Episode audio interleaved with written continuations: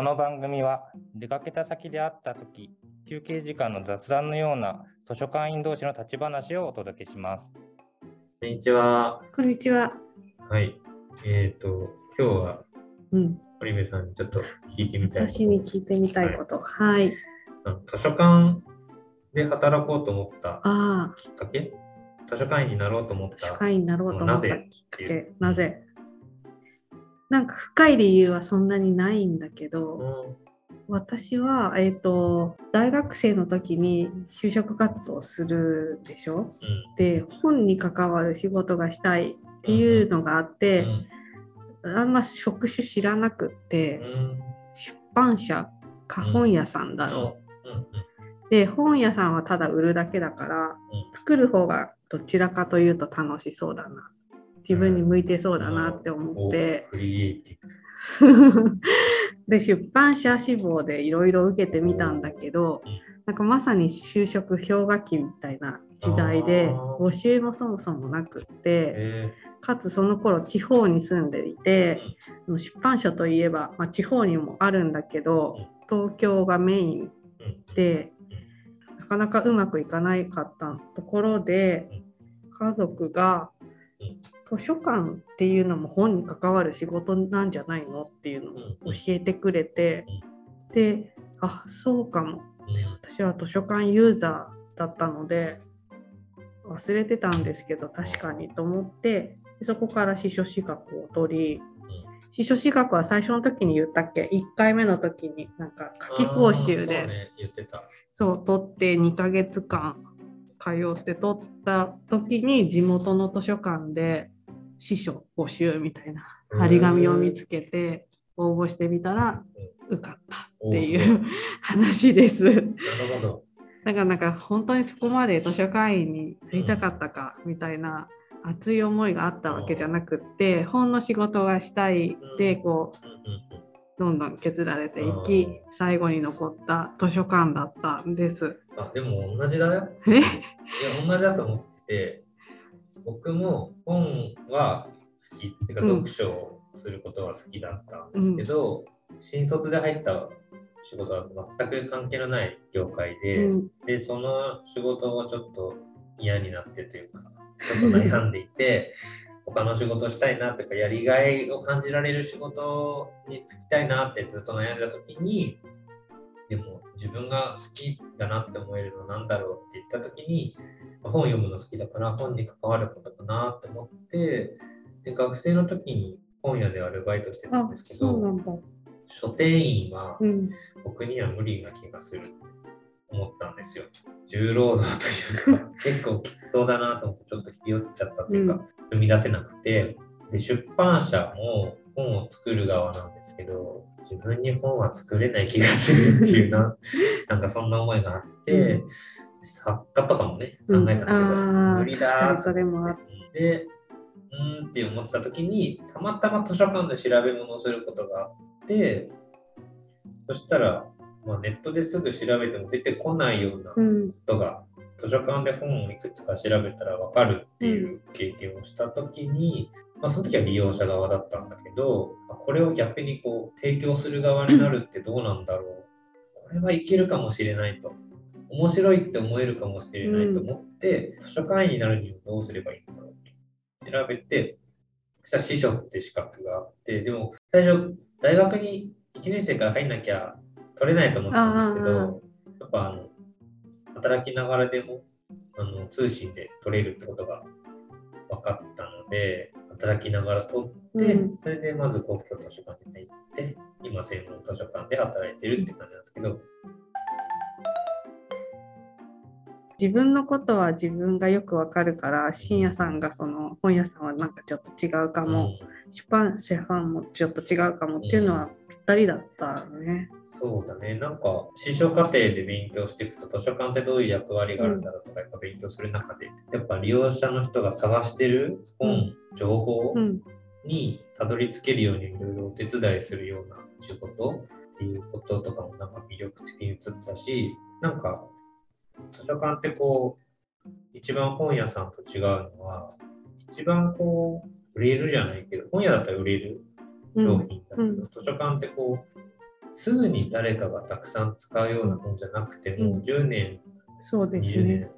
年、50年と先の利用者というか、人たちにも必要であれば資料を収集して、保管して、ちゃんと適正に保存して、うんでいつでも利用できるように整理するみたいな役割があるじゃないですか。うんまあ、そういうのにちょっとグッときたタイプで、なんか素敵だなっていうか、未来の図書館利用者とか、今すぐに必要な人はもしかしたらいないかもしれないけど、何十年先の人が知りたいと思ってる時に調べられるようにちゃんとあるっていうのがなんかかっこいいなと思って。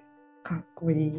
うん。で、働いてない状態だったんですけど、めちゃめちゃ働きたいと思って、おー。いう感じで、なんか最近朝ドラでさ、飛行機のこうパイロットになるためのうん。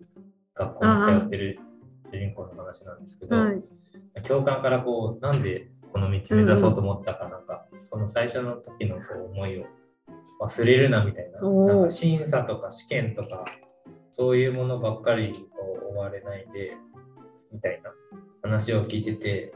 まあ、忙しいじゃないですか、いろいろ仕事でいろいろあったりするじゃないですか、やっぱ。で、思うようにいかないこともあれば、理不尽だなって思うこともいっぱいあるじゃないですか。で、中で、なんか改めて図書館員になろうって思った時の思いって、なんか大事にしたいなっていうか、忘れちゃいけないよな、みたいな。シーヤさんのストーリーはすごくあの素敵だな、本当に？初心があるなっていう感じがしました。いや、私は本当こう あの、うんできなかった、できなかったって残された師匠なので、結あ構、そう。でも、図書館員しか残ってないって思いはあるんだけど、そうなんですか。で、友達、あの、あそれで就職氷河期の頃で、でも落ちまくってたけど、うんようやく図書館で働けることになったよみたいなことを報告したら、うん。すごくぴったりみたいな、お適えー職えじゃないかっていうことを言われーて、えなんか嫌な気持ちになったんですよ。ー嫌な気持ち？あれあんなに出版社とか本屋さんで働きたかったのにみたいな。この第三候補の司書がぴったりとか言われるなんてって。あだからなんかまだその司書になった後も求人情報を探してはえなんかもがいてることもあったりして。だから。なんかそのなんかピュアな初心があるわけじゃないよ。確かに。でも自分が本当にやりたいと思ってることと本当に自分が向いてることとかってね またギャップがあるとかよくあるけどさ他の人から見た時にオリベさんはぴったりだうんぴったりって思われてたってこと？で、えーでも今はまあぴったりだなってうん思えた。よかったです。それは。それはよかったです。大丈夫？うん、いや、いいじゃないですか、それ。そうですえー、そっか。あとなんかそのねあの就職活動に敗れまくってた時に、年上の人に「編集者さんになりたいの?」みたいなことを言われて「なりたいんです」って。別に。に会社に勤めなくてもうん。本ぐらいいくらでも作れるよみたいなことを言われてでもその時まだ20代の。初めの頃だから。そんな力ないしみたいな。無理だしみたいな風に思ってたんだけど、今考えてみると、あの人とかミニコミとか同人誌と確か発表する場所って、まあ、このポッドキャストもそうなんだけど、うんいくらでも自分でメディアを作れる時代だから違ってなかったなって思ってそこにこだわらなくてもよかったんだなって思ってます。なるほど。えーまあ、確かに図書館、まあね、マイクロライブラリーみたいなこう施設図書館をうん作るみたいなありますけど、やるってのは結構大変ですよね。うん確かに今、ジンとかね、面白いジンがあるからね、そういうの、ジン作りたいってあんま今思ってないかも。そうですか？うん。作れるほどの引き出しがない。こんなに話しといて。いやいや、まあ一つ作るとしたら、これまで何回か話した僕の苦手なもの改善みたいな、なんか めっちゃ分厚いやつで項目ごとに。そんなになるんだ。あの、大善だから。そうそう、なんで苦手、何が嫌だったかみたいなの全部載ってる作品とかまでつけて。っていうのぐらいしかない。多分、ジンジン作るとすごいなって思うけどね。面白いしね。わ湧き出しちゃうんですよね。紙にまとめたいって。すごい。オリベさんも？今はそう。今はそんなじゃない。そっかそうだね。でもなんか本当、働き始めて、うん忙しすぎると、うんこうも人間ってなんか考えられなくなるんだとか、なんかそれこそ今言ってきた、最初こういう思いで働こうと思ったみたいなのが全然どっか行っちゃいそうになる瞬間っていうのやっぱあって、働きすぎ良くないって思って、働きすぎは良くない。うんちゃんと休んで休息取ってやんないと好きでこう働き始めた仕事も、もしかしたらね嫌になっちゃう。そういうの恐ろしいね。やんないためにもちゃんとバランスをとってはい。仕事に向かうことは必要だなとちょっと最近思って思った年の瀬 年の瀬にとってるんですけどそうですね年の。瀬、うんまあ、働いてみてなんか働く前となんか変わったことあります？イメージとか。それこそそれ嫌だ嫌だって嫌だじゃないけど、こうじゃなかった私の未来に入っちゃったわけだけど、そっか。うんすごく良かったなっていうのはあります。うん、マイナスから入った感じだもんね。そそっか。それは確かにプラスに行けば行くほどすごいね。そうだね。う、そう。えー、深夜さんは？僕は、そうだね。あの、思ってた通り。てか、そう、働く前に、やっぱ司書課程で司書の資格を取るときにめ勉強してるときから、もうめちゃめちゃ面白そうだな、楽しみだなって思ってたのを、そのまま、その思いを抱えたまま入ったうん、んですけど、まあ、その通りだ。本当に面白い場所だなっていうのはありましたね。うん。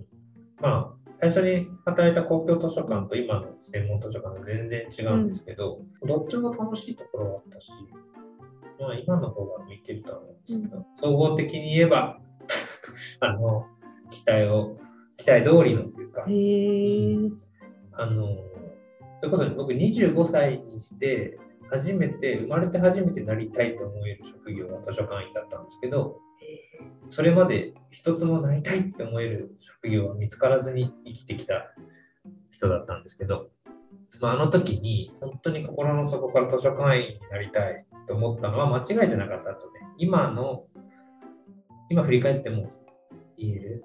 そのまま突き進んでいいんだよって言ってあげたい、25歳の時に。まさにあの私が友達に言われた、うんぴったりだっていう言葉をじゃあね。送ります。本当ですよね。あの迷わず迷、迷ってなかったんだけど、いいんです。そのまま走り続けていいなって言いたいね。さっき最初に深夜さんが話してたうん未来の人、未来の読者、うん、利用利読者利用者のためにこうアーカイブしていくとか、うん。つないでいくっていうのを、うん。あのきっとほとんどの図書館員がうん。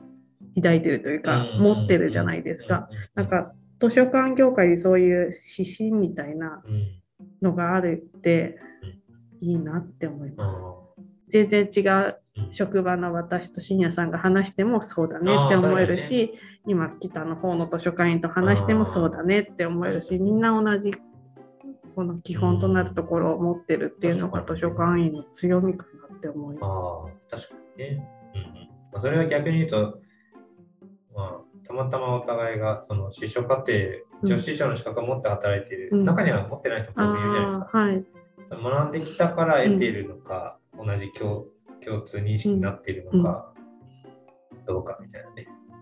まあ、業界の中でやっぱね、司書の、司書課程のやっぱね、ああいうカリキュラム自体にちょっとうんいろいろと意見はね、出ているので、まあ、これから長く働いていく気がするので、初心は忘れずにいきたいなと写真を忘思いますね。れずに。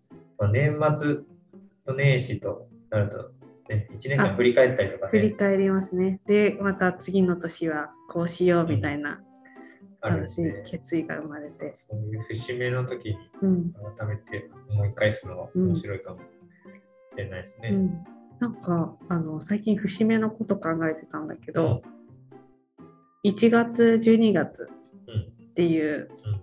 タームがあるでしょ、あとこう日本なのかな？うん4月3月っていう年度のタームがあるでしょ、あるね。あとあのみんなお誕生日があったりするでしょ？誕生日ね。誕生日どうでもいい人なの。あ そうなんかこう1年のうちに3回もこう気持ちをピピってこあ誕生日そんなでかい？う増やすあ、そう。そうでかいみんなそうか。なんかお得やなと思ってお得かもね。イベントごと大好きな人とかはね、記念日的なうんの。本当にその度にパーティーでしょ。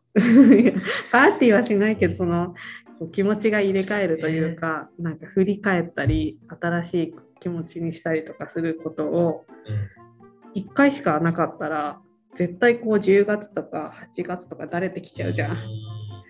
だれるだれるってなんだよ、それ。合間合間にうん何度か何度か。振り返ったり確あって帰り道に思ってたんですよ。年末だなって時に。年末独特の空気あるよね。うん、不思議だよね。好きだけど。好きだけど、今から言っとくけど、年末年始みたいな、ちょっと長めの休み、うん絶対持て余すタイプの人間なんで、山行くんでしょ。行くけど、それでもね、持て余してる感が拭えなくて、すごい苦手なの。また苦手が。苦手なことばっかだよね。なんか、いや、ほんと全然うまく使ってない気がする、長期休み。うん、なんか全然ダメ。あ節目のなんか年末感、うん。独特の空気感ちょっと好きなんですけど、うん。なんか消化不良をして仕事にまた復帰していくみたいな、なんか、うん、うまく過ごせなかったなって思いで出勤しちゃうんだよね、年始とか。年明けの立ち話ではそんな深夜さんのそうだね、年末年始どうだったかみたいな話はできる気がするね。めっちゃ充実させてやるぞ。うん、じゃあ、今日ははい。そんな感じです。じゃあ末永く図書館員としてはい、やっていきましょう。頑張ります。